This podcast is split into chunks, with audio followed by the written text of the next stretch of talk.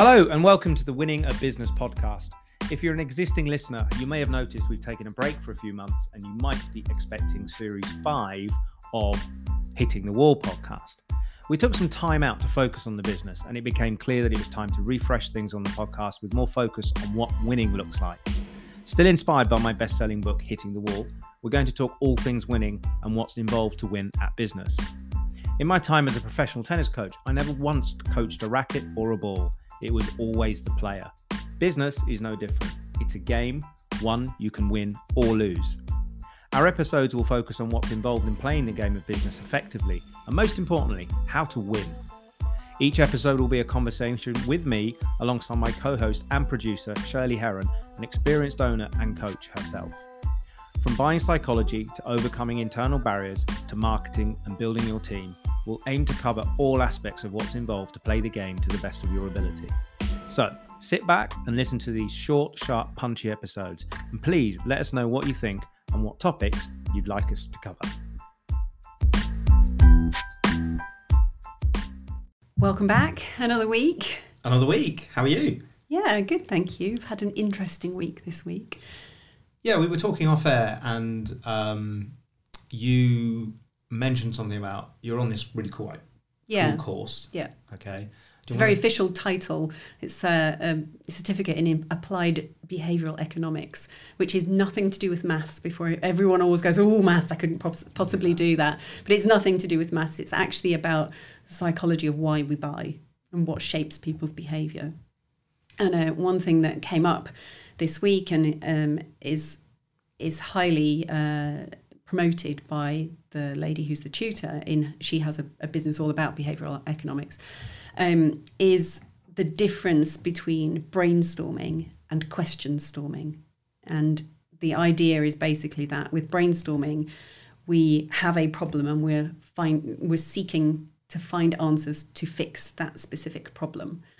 And she is an advocate of question storming which is throwing out questions any and all questions not to try and solve that problem, but to just ask questions about the business, about the wider problem, and to open closed questions and close open questions.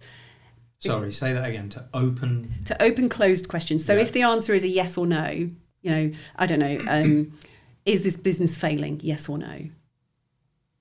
How do we know if this business Right, is gotcha. failing? Okay. That's an open question. Yeah. How, how do you know? You know, and from that, more questions arise. Um, When did you know? exactly. Why did you do anything about it then? Yeah, exactly. and um, and the idea being that the the answer may not be the problem that you think you're trying to solve. It may be something completely different. And only through the process of throwing anything and everything out on the table do you start to filter what the true problem is. And um, this particular module we've been doing this term is, is all about internal change management. So it's it's to do with how do you take staff with you on a journey? How do you get them to buy into that journey? And it could be as simple as something like um, everyone has to change desk location. And some people get very precious about their desk locations. I'm not sure about They want to be in a corner. They want to be next to the window. They don't want to be too close to the air conditioning unit whatever it is. Maybe in, in current times, it might be that as a business, you're saying, actually, we're not going to have an office anymore and everybody's got to work from home. How do you get people to buy into that? Some people might be ecstatic at working from home. And some people might go, well, do you know, I've got no space at home and I've got a toddler and, you know, it's not an easy place for me to work. Um, but yeah, it's how, how, how do you take your staff on that journey? And it might be we've got a new product. It might be the business is really struggling and we've got to figure out uh, is there a way to make this business better, to um, save the business maybe? Um, if we go in there with quite a, a closed attitude of this business is failing, as an example, um, how do we fix it or how do we close it down in as painless way as possible? We're, we're only going to ask questions that, that solve that specific problem. Um, and if, but if you make it more open and just get everything out on the on the table, it might be that well, it will be that some of the questions that get answered are completely irrelevant, But if nothing else, it's given an opportunity to air them. There might be things there that actually you go, it's not specific right now, it's not relevant right now, but it's something to take away and chew over in a separate session. But it's just, it's about it's about just being open to more than what you think and assume the issue is. Um, and I just think that's a really interesting concept.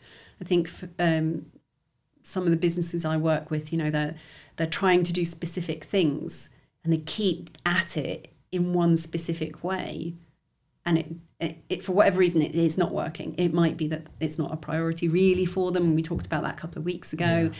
It might be that there's a reason why it's not working. But what I do know from having worked with clients like that is if you keep doing what you've always done, you're only going to get what you've always got, right? Yeah, you know, sure.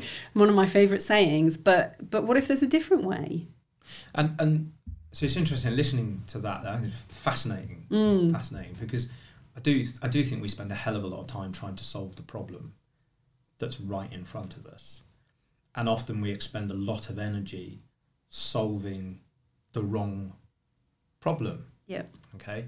So I guess by asking the right questions, that we're giving ourselves an opportunity to actually discover whether the problem in front of us is the problem mm-hmm.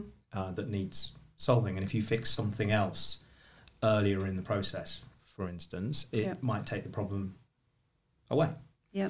Uh, I guess the, the most the most simple version of that, you know, using one of your um, the example you gave is, you know, a, a, a fading or a perceived fading business. And mm. I remember working with a business not that long ago, and uh, yeah, decent turnover, a couple of million, um, good staff, you know, on paper really profitable as well. You know, the owners did well, but they just never had any cash.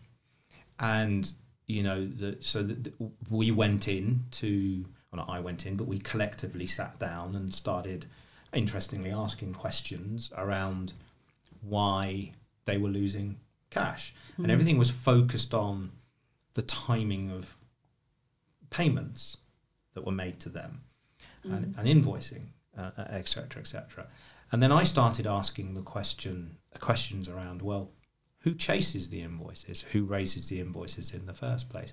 Why are you invoicing? Could you have people on um, direct debits or standing orders and, mm-hmm. and and lots and lots of different things? And it actually turned out that they had a cash problem, not because people weren't paying, but because people weren't paying on time. Mm-hmm fundamentally. And the reason that they weren't being paid on time is because they only ever sent one invoice. Yep. Now they thought it was because their customers were deliberately keeping money from them, and they were trying to solve this problem of do we get debt collectors in? Do we, you know, how do we squeeze more, you know, get, get money? Do we charge interest? Do we charge fines? Do you mm-hmm. know reward early payments? All this sort of stuff. No, you just need to remind them to pay. Mm-hmm. Just pick up the phone and say, "Hey, you haven't paid your bill. Would you mind paying?" Yeah. And and I think that's a really good example of just asking questions around the fringe of what you're doing and seeing yeah. if you come up um, with a different story. I guess, yeah. which is quite interesting. And I think we got within two weeks about four hundred thousand pounds cash into the business. Wow. Which changes everything. You know, mm. on something that was doing about one point eight. I mean, that's nearly a. It's just over a quarter mm-hmm. uh, or just under a quarter of, of, of, revenue back in the bank. Yeah, and it changes the way that you can play the, play the game. Absolutely, it's, suddenly it's it's it's it's really it's really quite interesting. So, this, do you? So here's a question without wanting to sound like self.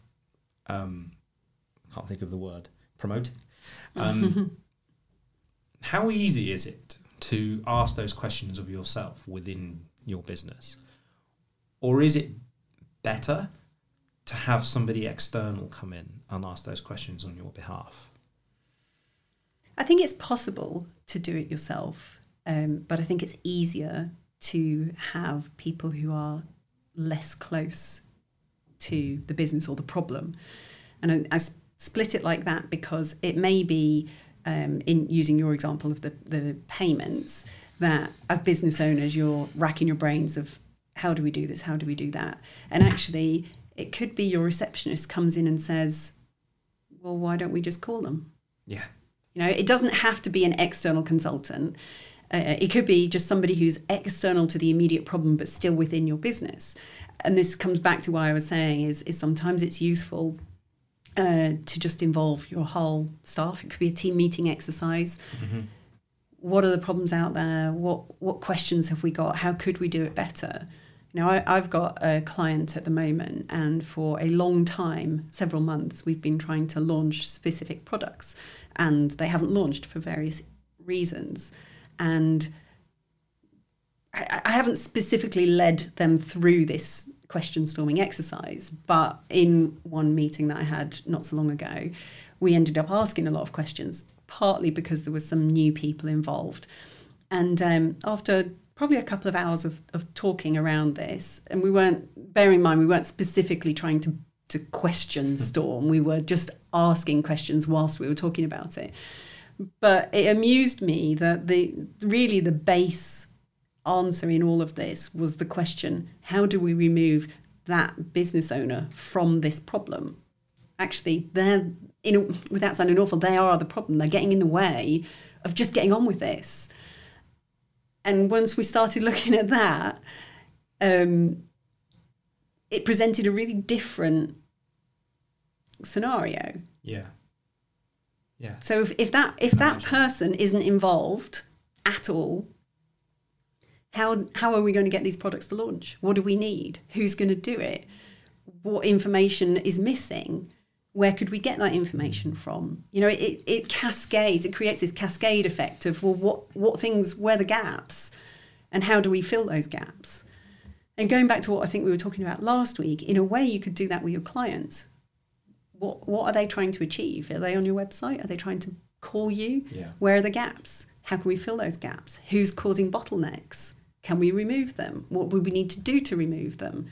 Do we need to implement a telephone system or a call handling company? Or, you know, you could go on and on and on, but it's being open to those questions and just keep asking and keep asking. Um, it also makes me think of um, a session you ran a, a, few months ago now, um, but I always call it the so what session. Yeah. Somebody says, well, you know, I, my business is, you know, selling dog treats or, or you whatever. know, whatever it is. So what? So what? How do you keep going and keep going and keep going until you really get to the nub of it? Why is that important? So what? Who cares? Mm. Without sounding awful, why? It's not life threatening. Yeah. None of our businesses are life threatening, really. It's, it's, it's interesting because I think, on the whole, and we touched upon this last week, we don't ask enough questions. Mm and and the danger with that is is that we're making presumptions about what we're doing. We hundred percent are, because as humans, we're we're our brains work by shortcuts. Yes. We're all about how do we make it easy for ourselves. Yes.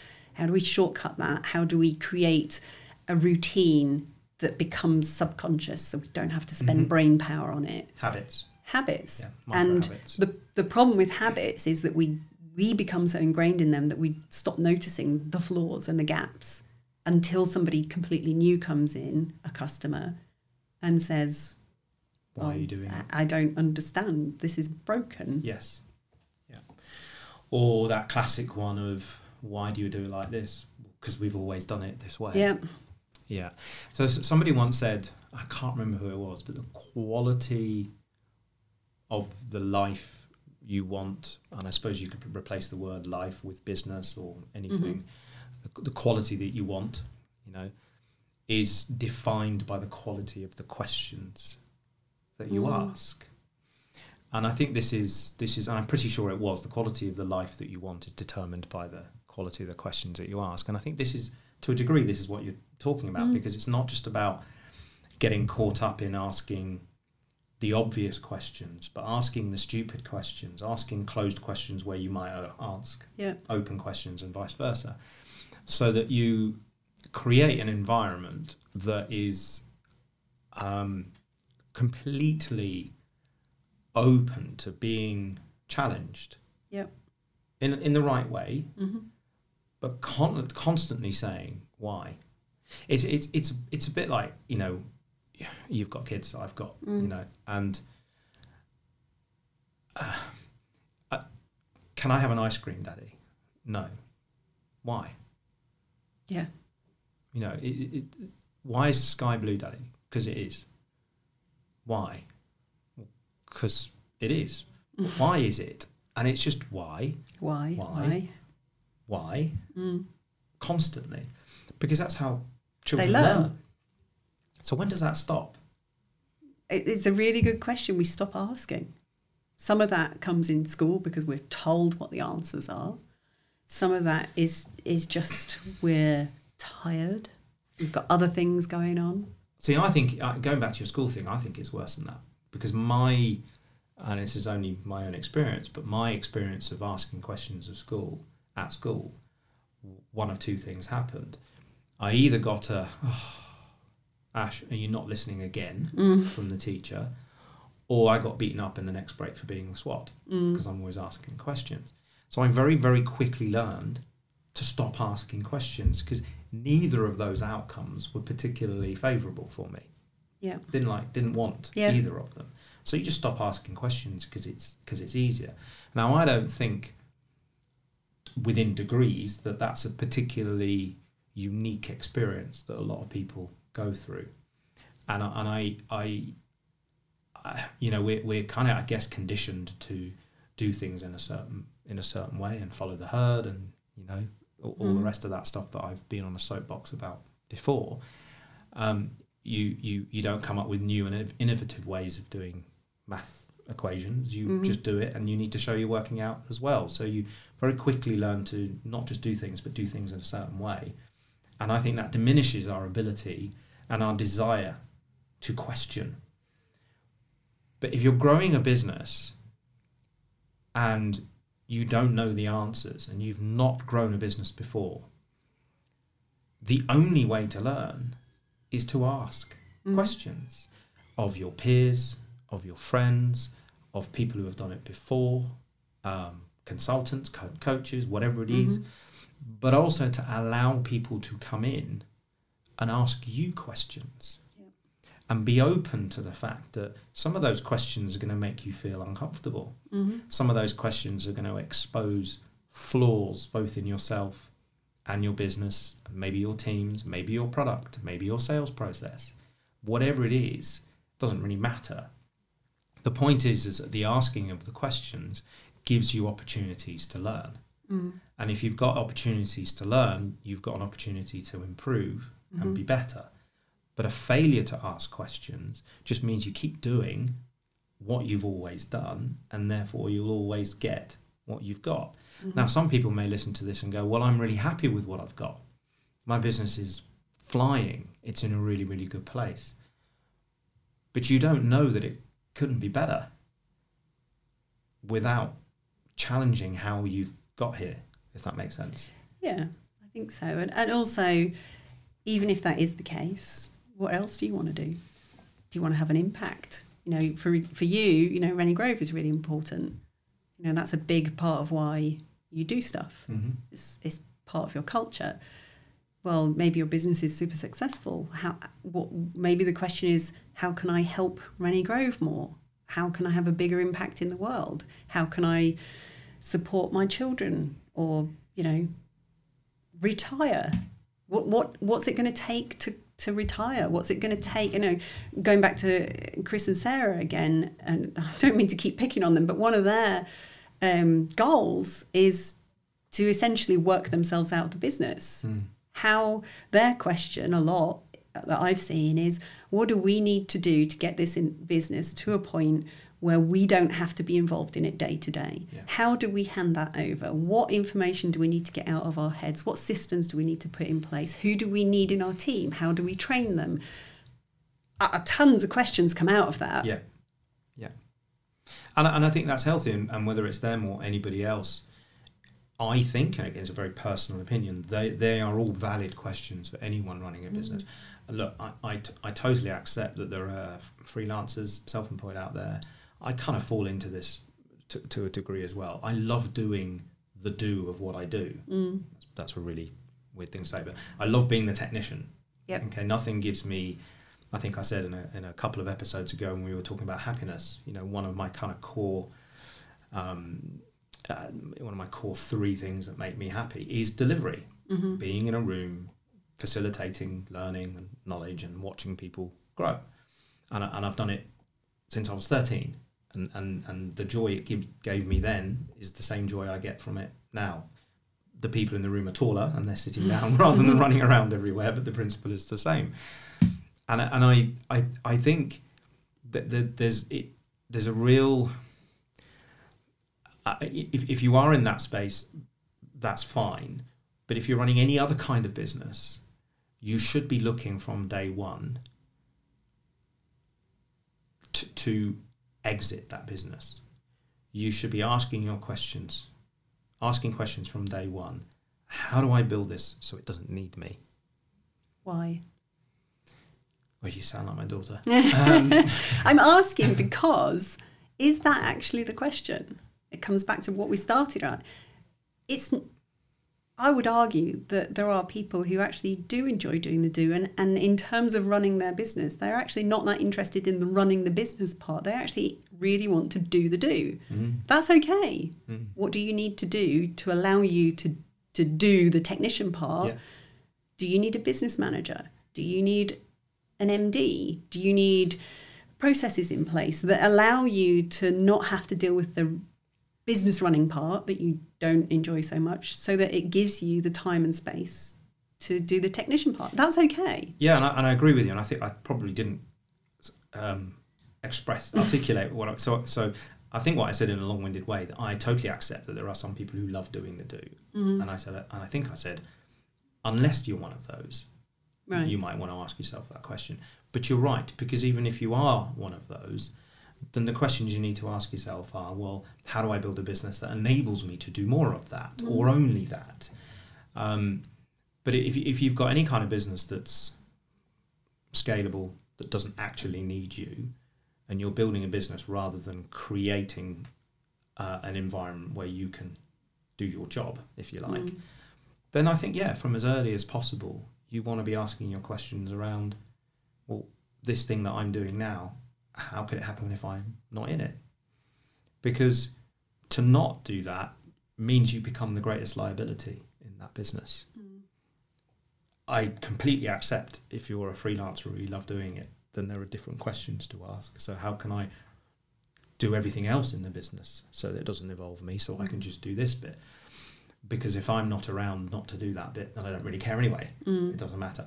Unless you're trying to also build uh, a legacy or something that you want to leave behind for other people, Yeah. family, whatever it is. But I would suspect if you're a, a freelancer, you're you're equivalently you're doing the equivalent of jobbing f- for various employers, hmm and there are very very few people who are employed who are leaving their job as a legacy for their Yeah. children. If that Yeah, makes sense. Sounds quite harsh, but fundamentally, I think there is a big difference between freelancing and building Mm-hmm. Yeah, business that's- that might exist once you're not there anymore Yeah. kind of thing. And I, and I, I play with that in, in my own head. Do my business, do I really care if it's still around when I'm not here? hmm Probably not. Probably not. Um, I think I went through with certainly with my old business. My questions were all around how do I build a business that outlives me, Mm. that is, you know, uh, famous. But I was asking the questions for the wrong reasons Mm. and that led me down a path of asking more of the wrong questions because I was trying to build something that actually wasn't that important to me. It probably was at the time, but for the Mm. wrong reasons. But isn't that why we have to constantly question? Mm. Because what's important to you today may not be the most Yeah. important thing to you next week, next year, 10 years' time from now.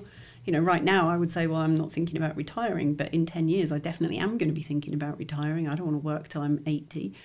No, I'm not You're not 70 now. but you, you know what I mean? It's Yeah, like, yeah, you know, yeah. that your priorities change, yeah. you know? Well, you know, That's why it's so important to keep saying, well, well, what if? So what? How do I? when. Yeah, I agree.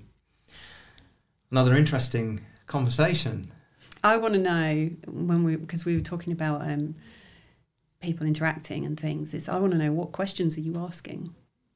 Maybe people can comment and say, you know, have you asked these questions? Have you really sat down and said, Mm. what if, when, how, what if? Yeah, and and I'd go maybe one step deeper than that. Are you taking the time out and creating the space, and do you have an environment to ask those questions in? Mm. Because I don't think people ask those questions unless they're in a psychologically safe environment. Because you don't always need an answer. It is at that point in time. It's about having the space and the freedom and the confidence to just ask the questions. Yep. And sometimes it is just a case of throwing it out there and letting your brain Mm. chew it over in its own time. And it might be tomorrow, it might be a month's time, might be a year's time. Something percolates out of that. Such a good word, percolate. My favourite word when it comes to questioning and thinking. Yeah, percolate. Just let it bubble through. Mm. Yeah, I like that. Cool. So um, next week, Yep. got any topics for next week? I think people, if anybody has got anything that they want to talk about, want us to cover, they Yeah. should let us know as well. Um, Definitely. LinkedIn, maybe Facebook. Are we on Instagram even? No, we're not on No, Instagram. on Instagram. Drop us an email. Drop us an email. That's the Hello. old school email, isn't it? Well, why not? We could do that. Hello at the businessclubhouse.co.uk. Okay. Yeah, Drop us an email and ask us questions. yeah, and we'll try and cover them. Yeah, definitely. Good stuff. See you next week. See you next week.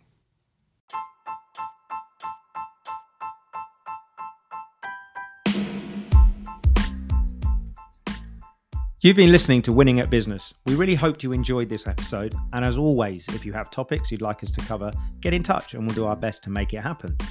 Don't forget, you can also get your copy of Hitting the Wall, the book that inspired this podcast, from Amazon and other retailers. Bye for now until the next episode.